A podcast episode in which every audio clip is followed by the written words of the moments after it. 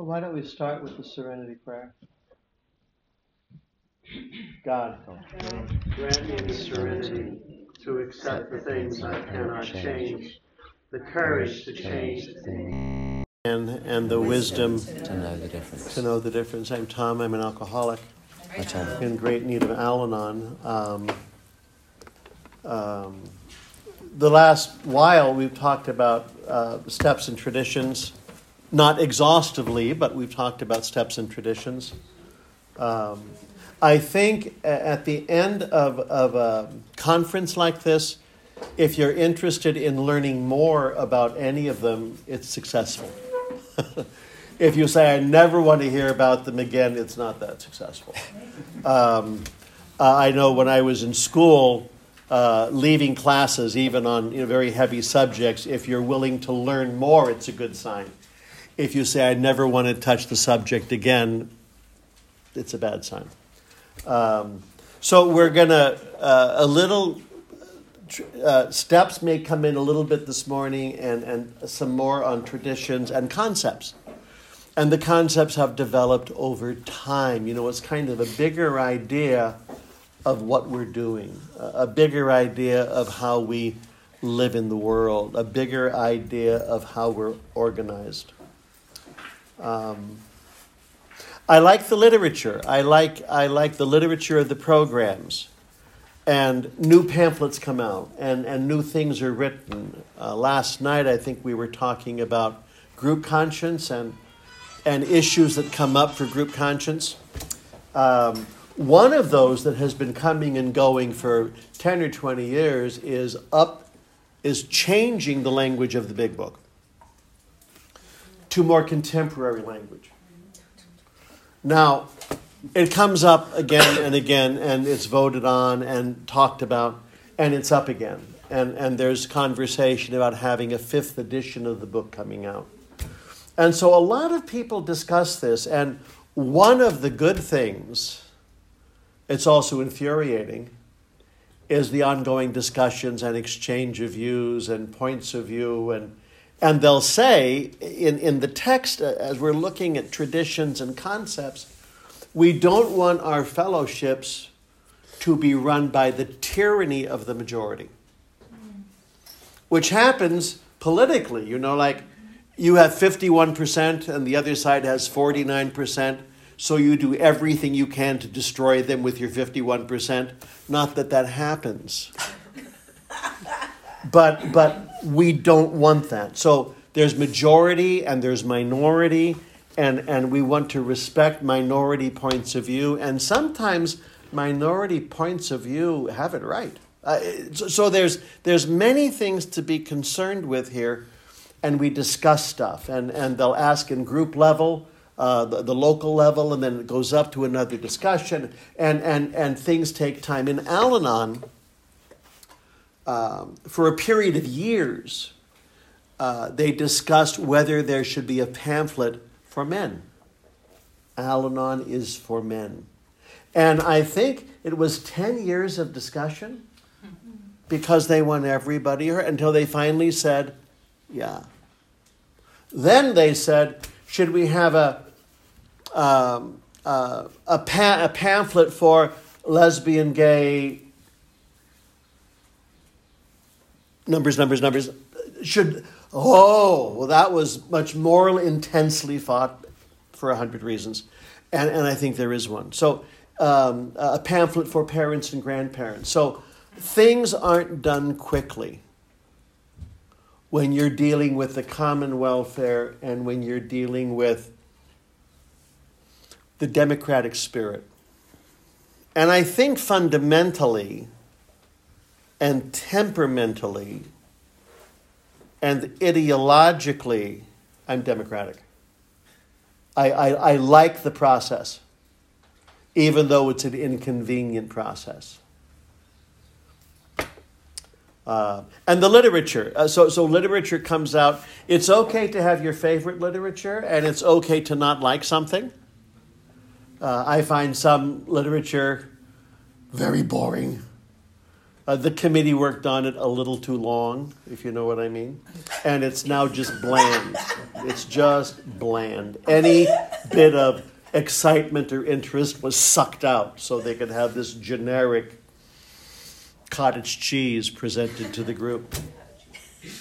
Um, this I found riveting in, in, uh, as it describes some of us, and you know who you are.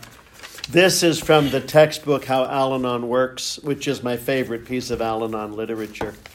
And um, uh, this is on page seven, describing our behavior. Most of us have argued, pleaded, bargained, threatened, walked out, come back, given ultimatums, failed to carry them out, or carried them out and felt guilty. We've tried to reason with the drinkers. We've scheduled their free time. We've monitored their, monitored their behavior. We've complained, we've prayed. We've tried to avoid doing anything that might cause the alcoholic to drink. We've searched for opportunities to make the drinker see how destructive their drinking can be. Mostly, we've hurt and we've worried. Now, I think that's almost poetry. And I think we could get that calligraphied and hand it out to newcomers. Welcome, we're so glad you're here. Um, we know this behavior, we know this crazy. This is why so many of us coming in um, are so exhausted. Next paragraph. We don't have the option of trying to change the alcoholic. So we've changed our circumstances, our jobs, our clothes, our friendships, our locations, our religions, practically everything about ourselves. But nothing seems to have a lasting impact on our suffering. We too turn to Al Anon in hope of finding some kind of relief. And it's not always fast relief. Uh, William James, in his Varieties of Religious Experience, will talk about spiritual experience I think we could say spiritual or religious um, uh, awakening. Um, and, and sometimes it's really quick and sudden, and sometimes it's really slow. There's a 20th century Jesuit scientist, priest, thinker got into trouble with the Vatican, so you know he's worth reading. Um, he, uh, he, talked, he, he was talking to a younger person who was, I think, trapped in school. You can get trapped in school. Graduate studies, you know, you're in law school, you're in medical school. You, you, it's, uh, there's no air. You know, will this ever end? And in a letter to this young person, he said, above all, trust the slow work of God. Which I frequently chew on and meditate. The slow work. Think of glaciers, you know? um, things take time, real things take time. And that's true for our recovery. Some things can improve right away and other things take a long time. The line in the AA book, big book, that is well worth reflecting on is do not get discouraged. You know, I should be so much better by now. I should be so much better by now. And some of us should be so much better by now. But you know, that we, you can just you can just get so you think you're doing really well and then you act like a jerk one more time my sponsor um, and i this is many years ago um, he was speaking at new this i was his new year's eve date uh, he was speaking at the uh, salvation army uh, in downtown Los Angeles, which, which deals with a lot of Skid Row folks, mostly men.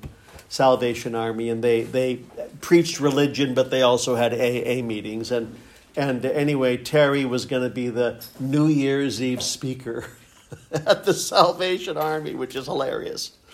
Because frequently, frequently, sometimes meetings will have fancy New Year's Eve parties, and people come all dressed up, and there's you know food and things, and, and elegance and dancing. This was Salvation Army downtown LA.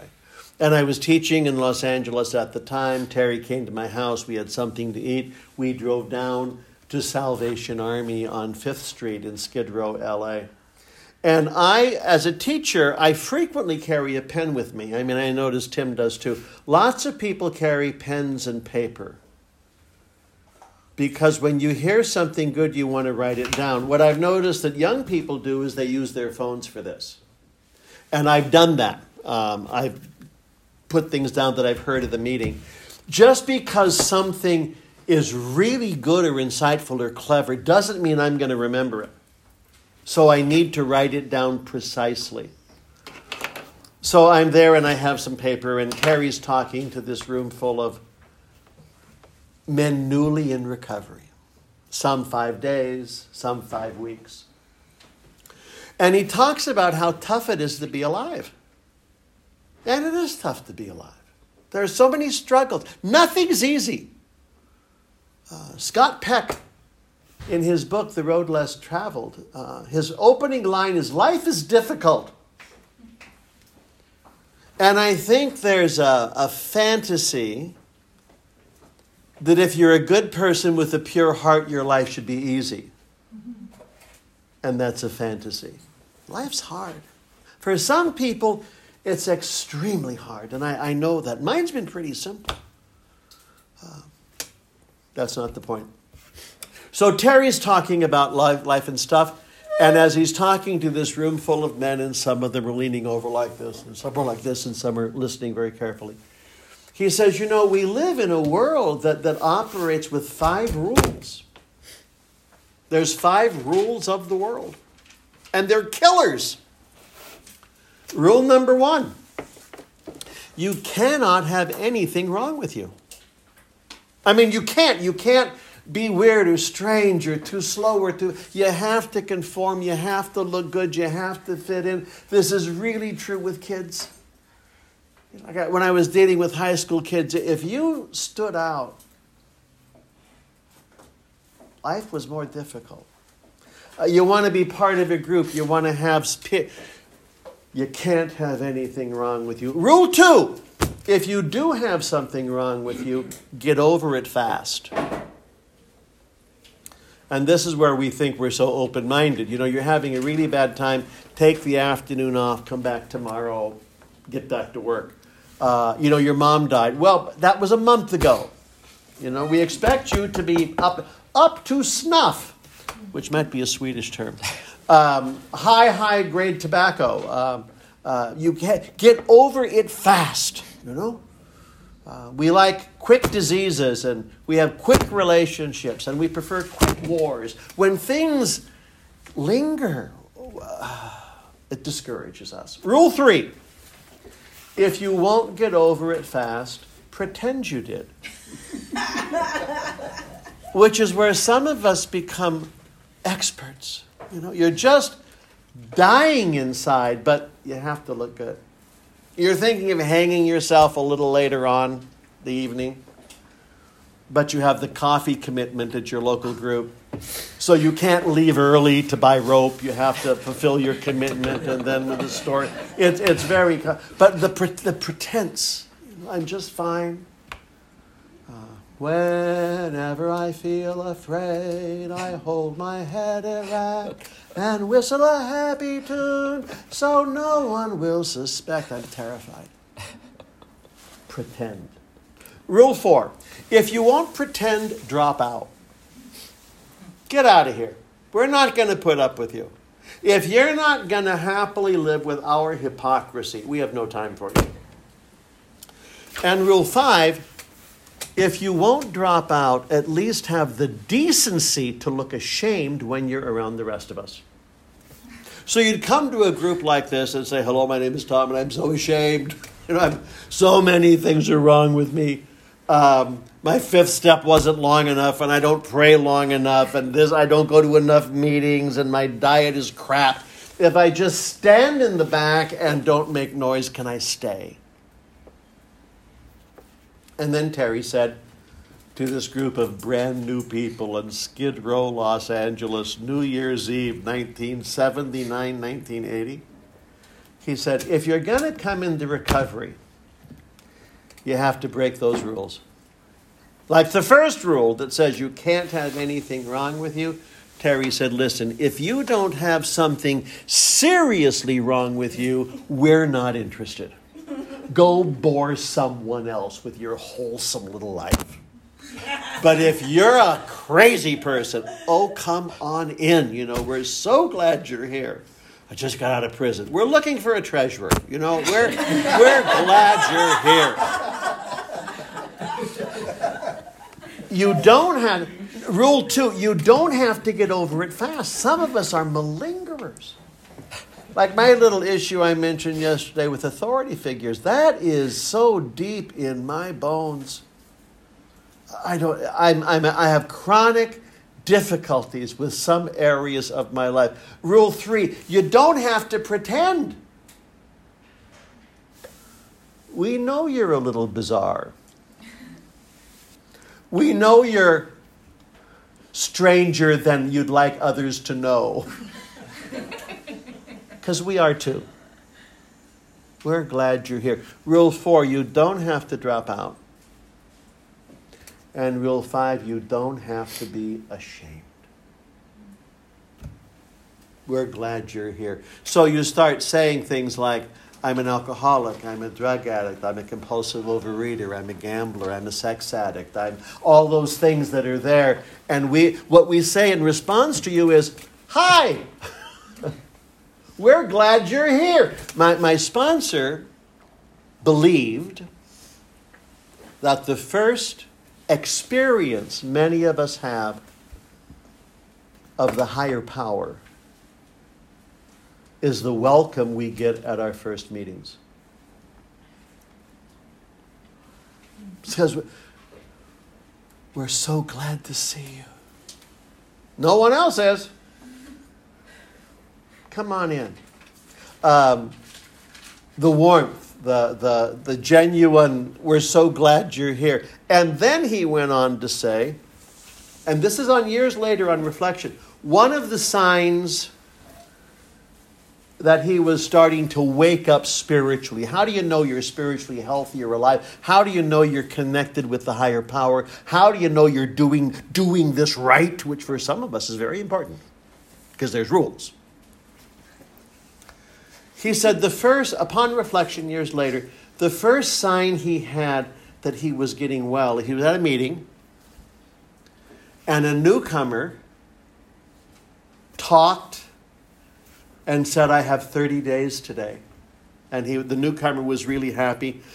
And Terry felt joy and love for him. When you start feeling joy, with someone else's recovery, it's a real good sign you're getting well. There's a British sister named uh, Sister Wendy. She's done lots of BBC things and she goes into museums and helps people look at paintings. She's, she's a very interesting person. When I'm sick of everything, I can listen to her without yelling at the TV. Um, and she helps people look at Picasso and Matisse and Cezanne. She, she, she, she's lovely.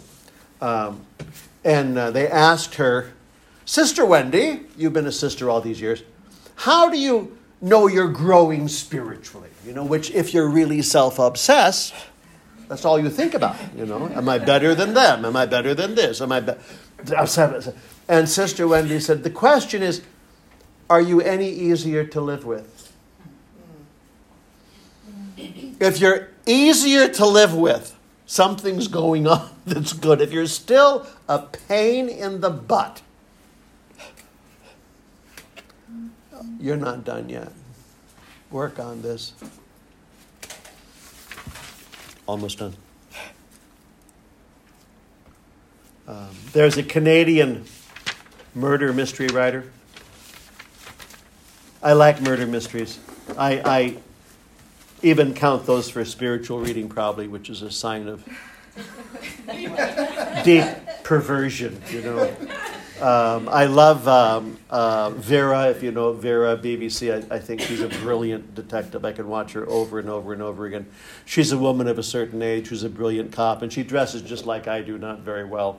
Uh, only she wears a funny hat, and I'm not doing that right now. And she drinks a little. So I, she's, everything about her is appealing to me. Um, I like Vera. Uh, but this one, her name is Anne Perry. And she's written a whole bunch of books about a little town in uh, French Canada near the Vermont border. And, and you develop things. And like Agatha Christie uh, uh, would write about uh, Miss Marple, whom I also like very much. Um, and Miss Marple lived in St. Mary Mead. Have you been to St. Mary Mead?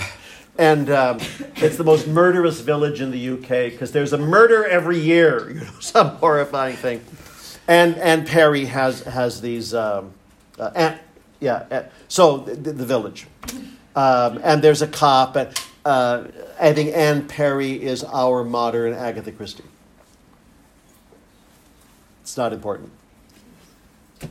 Her main character is a cop named Armand Gamache, who's a good cop. Struggles, has difficulties, uh, has trouble with his kids, has trouble, you know, life. But he has a way of reaching out to young cops who've been damaged. They've gotten beaten up, they've gotten overstretched, they've gotten betrayed, they've got and they're they're they're birds with broken wings and more.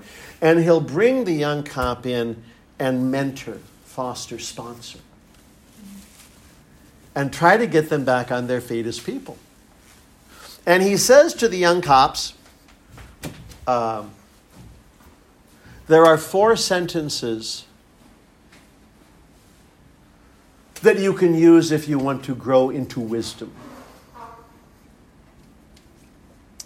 Um, four things you can say. Now, I, I read these at an Al Anon meeting and I was yelled at because it wasn't Al Anon literature. And they're right. But it's still worth hearing. Four sentences for wisdom. Number one, I'm sorry. I'm sorry. Number two, I don't know. Number three, I need help. Number four, I was wrong. I mean, how simple, right? I'm sorry, I don't know, I need help, I was wrong. And those don't come trippingly off the tongue for some of us, especially if you can't have anything wrong with you. Because that appearance has to be there of I'm in charge, I'm in control, I know exactly what's going on. I'm sorry. I don't know. I need help. I was wrong.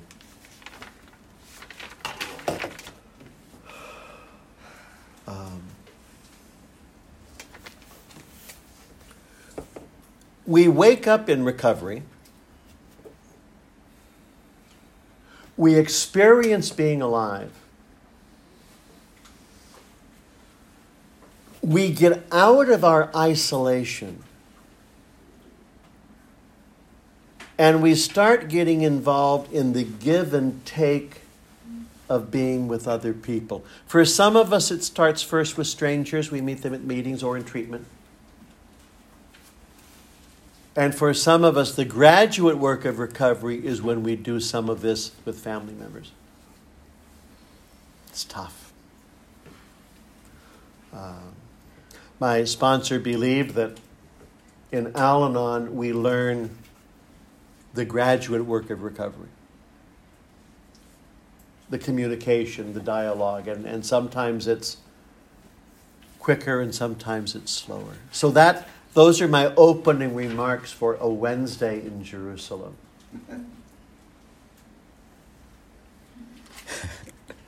I've never been to St Mary Mead, but I did go to Hogwarts, and, and, and uh, just to save you figuring it out, it was Slytherin. I was in Slytherin. There we go. I, I, knew that. Everyone is. It's that's not hard to work out. Uh, t- Tim, alcoholic, and and Al-Anon. Um, I'd like to talk about something very advanced, if I may. May I You talk may. about it? You may. Uh, thank you. Uh, the very advanced thing that I'd like to talk about is how to wake up in the morning. Um, I've, I have difficulties with waking up in the morning and getting into the day without falling down a rabbit hole with no end to it.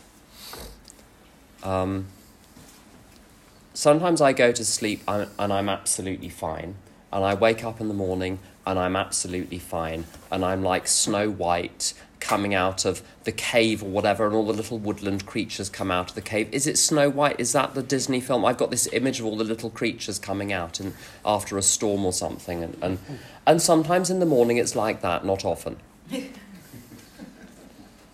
but sometimes it's like that. Um, I'm usually okay-ish as long as I do a couple of things when I wake up in the morning. Um, I know there are people that say the first thing they do is hit their knees, which sounds like a very violent act to me. A very violent act. No one's told them not, that not everyone in the world prays on their knees. They haven't heard that. I've heard people say, unless you do your step three on your knees, you haven't taken step three. It's only for Baptists. it's only for Baptists. one of the major world religions, isn't it? Pat? Um, um, so I've got a no- normal little morning routine which involves listening to a few things, and I go to a little morning meditation meeting, and I'll say a little prayer, and I just get myself ready for the day and have a little chat with my higher power. Uh, and the truth is, I am uh, occasionally I wake up very joyous, Snow White. Uh, mostly I wake up absolutely fine. The abyss is there, but I just know how not to fall in it, and it's fine. Sometimes I wake up and I'm not on the same planet that I went to bed on. I'm on another planet. The planet is not even, as they say in Star Trek, an M class planet capable of sustaining life. And my position on this planet in some unknown galaxies, I'm a small piece of coal which is smouldering and hasn't got long left. That's how I am sometimes in the morning. And I have no idea how to get home or who I really am. I just know I'm smouldering on a planet which cannot sustain life. Um, and now, I don't think this happens to me in order that God teach me a lesson. I don't think God pushes me onto this alien planet in order to humiliate me. But I can learn the lesson from it that my state of my, my state of mind and my recovery is contingent upon the maintenance of a daily program. It's not like I did the steps and then everything stays great forever. Mm-hmm. And my system is in a very careful equilibrium, and if one small thing changes, the whole thing goes out of kilter very easily. For many months, uh, uh, I would get to work at seven in the morning, and get to the office at seven in the morning, and on the way there was a cafe which was open where I had this sort of loyalty thing where you pay a subscription, you can have five beverages a day, and, and I would go and I would get my beverage on the way to work. And they changed their opening times so that uh, they didn't open until after I had to be at work. And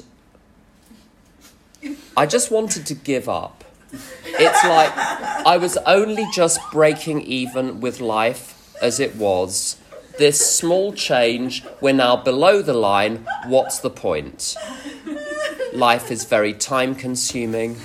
and life is not good value for money as it is. And this just, like, how am I supposed to have? And also, it triggered the whole thing of, you know, the system is against me, and the world is run by these systems that don't care about people, and we're all just puppets of the system and there is nothing you can do, and it's just faceless bureaucracies everywhere with fake human faces, and no one really cares. And I just want to go. There was a, a British author called, it still is, he's still alive, called Alan Bennett, who 20 years ago said, I think in a New Year's Day article in a newspaper, he says, When I read the news, I just want to go and live in a field. And I understand that. Um, now, I've got a very carefully curated way of living, which I've developed over the, the, the, decades I've been in recovery. And one small thing, and I'm out of kilter. And yesterday, someone, and we won't mention who, someone, I've got a number of topics that I like not to think about because I just can't really deal with them. Uh, for a few years, I kid you not, it was um, zombies. If anyone mentioned zombies, I was just off for six hours. I, I just couldn't even concentrate. And I, I'd be walking along the road because they've scared, they're very scary. If you've ever seen one, the slow ones from the 1960s, fine. The fast ones, woo, there's not a lot you can do about those. And I would be walking down the street, I'd see a bus with a huge advert on the side for some zombie film, and I'd like, this ruined my whole day. How am I supposed to get on that? Uh, and it's like this portal would open up, and I'd just get sucked into it. And um, I'd like to say, well, I just took step three again on my knees, and I was no, no, no, no no. I what I did do, I eventually spoke to someone not in the program, but a spiritual teacher in uh, Denver, Colorado. I'll give you his email address. Um, we had a chat about this, and it became apparent that I wasn't scared of zombies. I was scared of people who are irrational and who are driven by forces within them, which and which are controlling them. And that, as soon as I realised that, that there was a little short circuit there, the, that actually went away. But I've got a number of things, a number of topics where if you mention it, I, I just, I, I'm not good at dealing with it. It sends me off on one, and it can take me a while to get back. Um, for a while, it was global warming, and then it was fascism, and then it was Russians, and that, no offense to anyone, but not Russians, the people, Russian, you know, the, the, the country, whatever. Um, And yesterday, someone just casually in passing mentioned one of the banned topics. My friends know about my banned topics. I, I just like to say this is after 30 years of work in the program, okay? so, can you imagine what I was like 30 years ago? It, it was actually maybe not, maybe don't imagine it. Um, just stay in the room. Um, someone mentioned something to do with the banned topic one of the band. I hadn't told anyone that there was a banned topic. Uh, but I didn't have enough downtime before I went to sleep last night. I got back to the hotel. Um, there was some work stuff I needed to answer some emails so that they'd have the emails in the morning.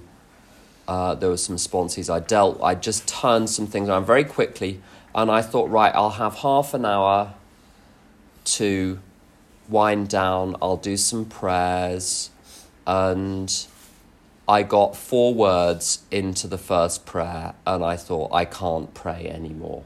I'm too tired to pray. And I have to say, if for 50 nights in a row, I think I'm going to pray for half an hour before I go to sleep. on one night out of 50, I succeed. On the other nights, I'm one paragraph in, I'm two words in, and I'm gone. So I didn't have any downtime. And then I, all night, I woke up about eight times, which is two times more than usual. So I knew there was something up. And this single idea was filling this, this banned topic about the future. I, I, I'm much more ambitious with my fears and resentments than I used to be. Uh, I used to worry about small things like my life. Now I worry about the fate of the human race. Uh, I've had problems with the fact that the sun is going to burn out and with this, the, the there's the kid in the Woody Allen film that won't do his homework because he's discovering that the universe is expanding and will eventually reach a point near to absolute zero where all the all of the molecules are evenly spaced apart. So he's seven. But so what's the point in doing my homework if this is where the universe is going? What is the point in anything if the sun is going to burn out? If it's going to burn out, it might as well burn out today. So I, I had some some this, this sort of lucid dreaming for most of the night uh, about all of the various ways in which doom was on its way and it was going to get me and there was no point in anything. Okay. Um, it's rather like I, there's another Woody Allen short story where uh, it's about uh, a cupboard and it's a magic cupboard and if you if you go into the cupboard with a book, you end up living inside the story that the book is about. So, this little old Jewish man in New York goes in every day into the cupboard with uh, a, a, cop, uh, a, copy of Flaubert's Madame Bovary, and he starts to interact with all of the characters in Madame Bovary. And all of these literature professors across America start saying, it's so strange that you can tell Flaubert is such a great writer because you think you know the novel, you think you know Flaubert, but then suddenly I've never noticed this character, this little old Jewish man from New York in Madame Bovary before, but there he is. Um, uh, and anyway, uh, the building burns down, and someone, uh, to save themselves, they go into the cupboard to save themselves from the fire, hoping the fire brigade will get there in time. The only book in the cupboard is a textbook of remedial Spanish. And the place burns down. He gets trapped for eternity in this wasteland, being chased by the irregular verb tener.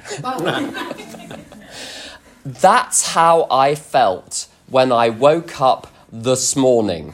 Okay. So, what do you do? Now, I know all of you are serene and placid and vegan and everything is fine and you're doing your bit for the planet and you never have a bad day. But I know some of you have sponsees who have bad days, so maybe this information will be useful to you. Um, so, what did I do? Now, if I were a, if I were a good AA, what would I do? I do prayer and meditation. I would meditate and commune with God. No. If I'm in that state and I try, or I try th- think, think, think, let's try to think rationally about this. No, I cannot think rationally in that situation. First things first, sometimes there's this pride thing where people say, before I even have my first cup of coffee, I connect with my higher power. Maybe when I'm 40 years sober, I will get to that. I'm only 30, it's early days. No, no. Okay, Tom is shaking his head for that, people on the tape. Um, I get my cup of coffee first, so I went down with my special big mug because I need a lot of coffee. Coffee. The, the, the, the hotel mugs are too small, so I've learned to take a very big mug with me wherever I go. I went and filled it with like eight espressos. I should be better than now, but I'm not. Uh, they were weak, but nonetheless. Uh, so I filled it with espressos. I went back to my room. I had some work to do. I, I wanted to just get the work out of the way before I came here today. I did say one small prayer, and it wasn't even with words. As soon as I start trying to use words in prayers, I it's a I get lost and I get all these and thous about it, and and I can say formal set prayer. Like I've got lots of prayers memorized, and that's really helpful in all sorts of different ways. But if I need like the hotline to God, uh, I use an image, and the image was I'm very stupid.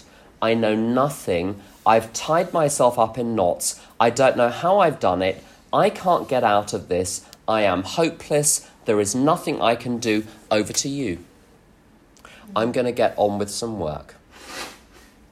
And there was some Polish CT scan report that I needed to do something with, so I dealt with that. And it took about an hour. And as I was doing that, little thoughts started coming to me. I didn't think it through. I pushed the prayer up to the higher power and then got on with something else. And the little thought that came to me was look out the window, the sun is shining. Uh, the thought came to me how many other times have you thought, Tim, that the world is ending? And it didn't.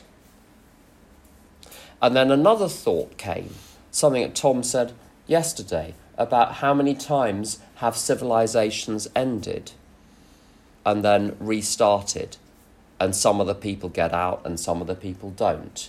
But it reforms. Something takes its place.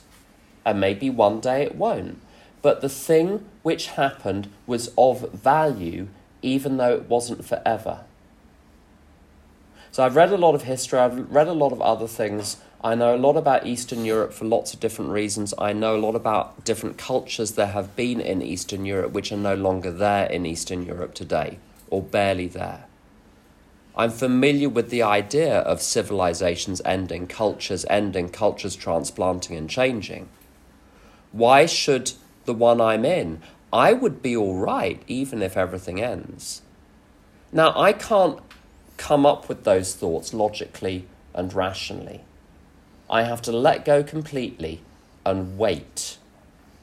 I have to let go completely and wait. I was on the phone to someone on the way here, and she was very helpful. She she tried to say some no she she didn't try. She said some very helpful things about the banned topic, which were right and true and good and represent a restoration to sanity. But my, when I'm crazy, cr- my craziness and my sanity are not on the same spectrum.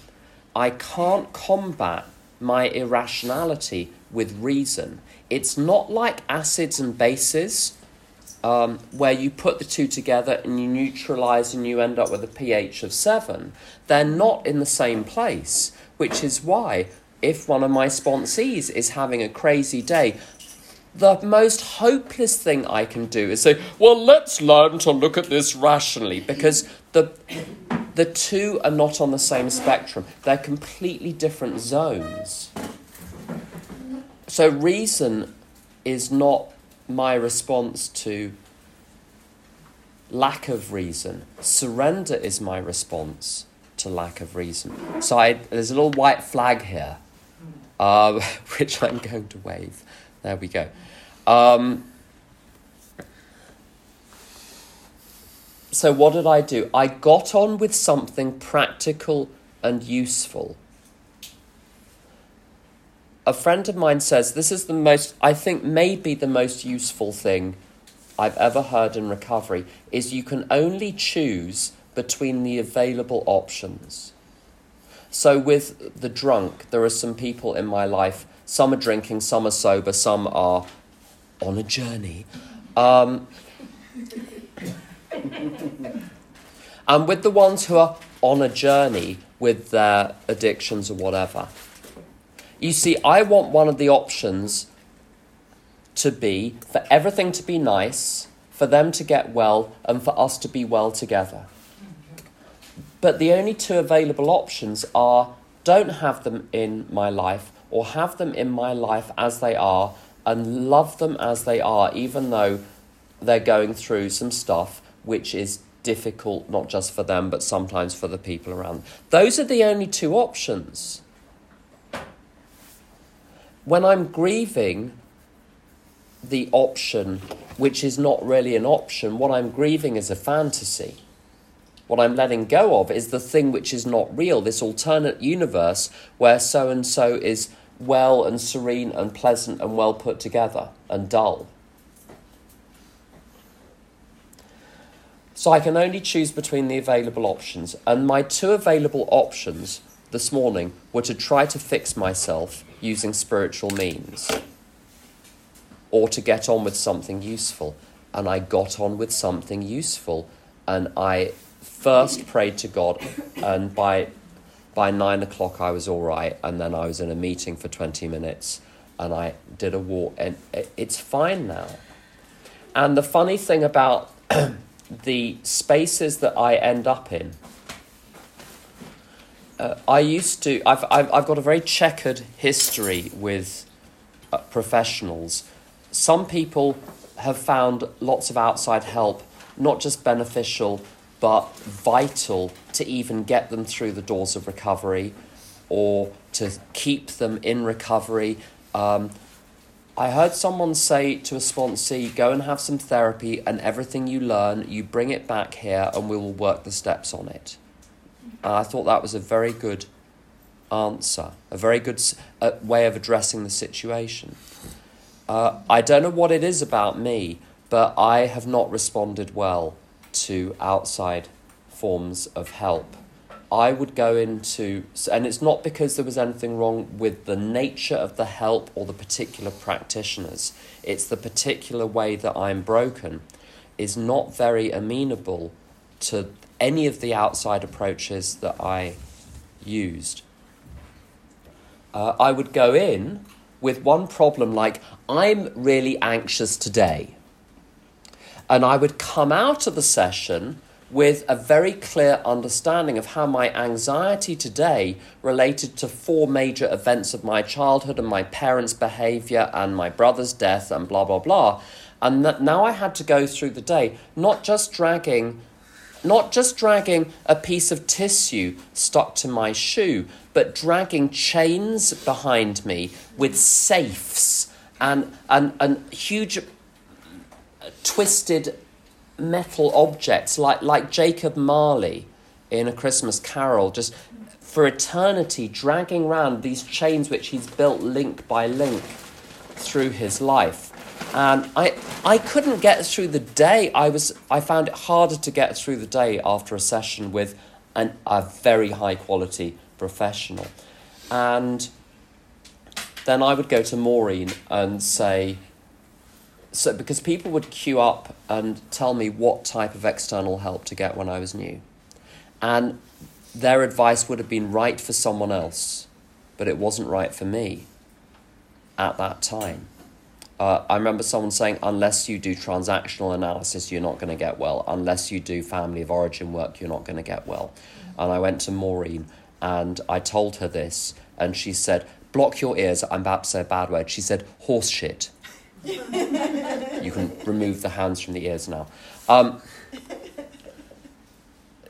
she said, Do the steps first.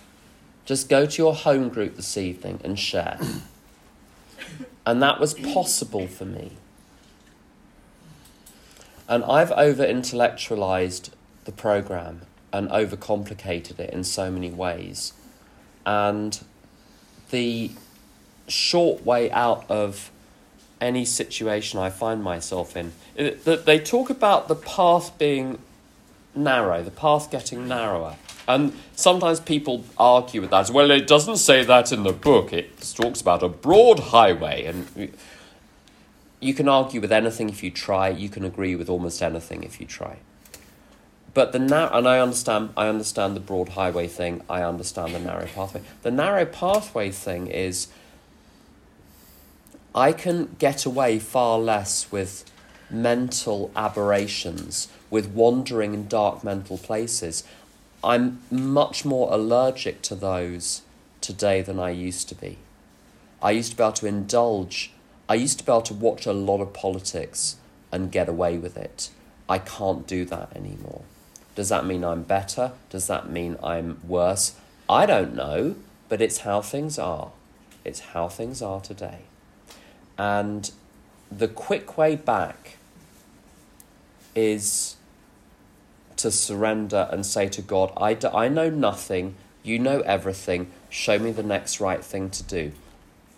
And the funny thing is that the the qualitative difference between how I felt with some of these outside practitioners and how I feel with the program. As I said, this is not advice to anyone to d- not if you need outside help, go do whatever helps and whatever you need to do. This is just my story. I can't help what my story is. I'm so embarrassed that this is the case. But I remember a particular therapy session where the problems seemed more solid and real and tangible and present and physical than they had been at the beginning of the session.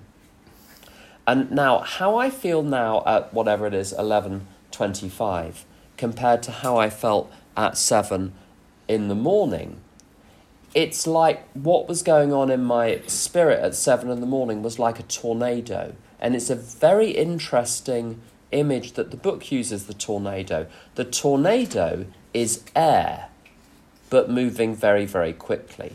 But it has no substance, it's very destructive, but it has no substance in itself. And I look back at the state of mind I was in and my fretting about the banned topic at 7 a.m., and it was nothing. At the time, it was very destructive, but it was nothing. There's there's no reality to it. But you couldn't have told me that. I had to be removed from it. And then looking back, I can see that there was no reality in it.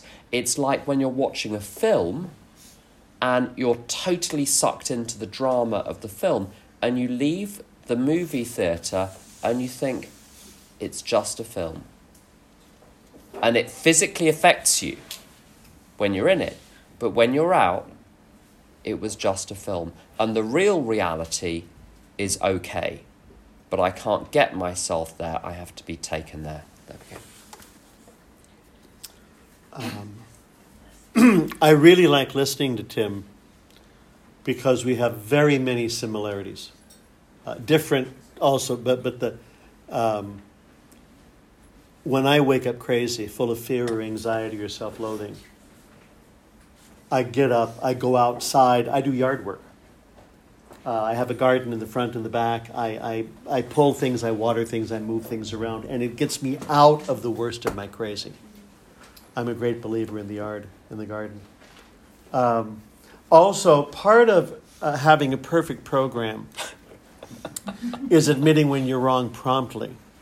And I want you to know in the last uh, uh, uh, talk, I, I made a huge mistake and I'm so ashamed. Um, the author of, of uh, those, those novels, the Canadian author, is not Anne Perry. She's also an author, and she also writes murder mysteries, but that's a different person. The, Cana- the nice, Can- I think Anne Perry's one of you Brits. Um, uh, um, the, the, nice Canadian lady who's the murder mystery writer is Louise Penny, is her name. Louise Penny. So this is promptly getting getting well. She's also very friendly to recovery. And uh, in one of the novels, of course, in the village there's a body. I mean that happens regularly, and they find under the body um, a 24-hour chip. And no one knows what that is. They have to go into an AA meeting and track down AA and figure out what's going on. And this is not to discourage you but the person who was murdered was on the way to making an amends. So now that doesn't mean you should not that you should not make amends, okay?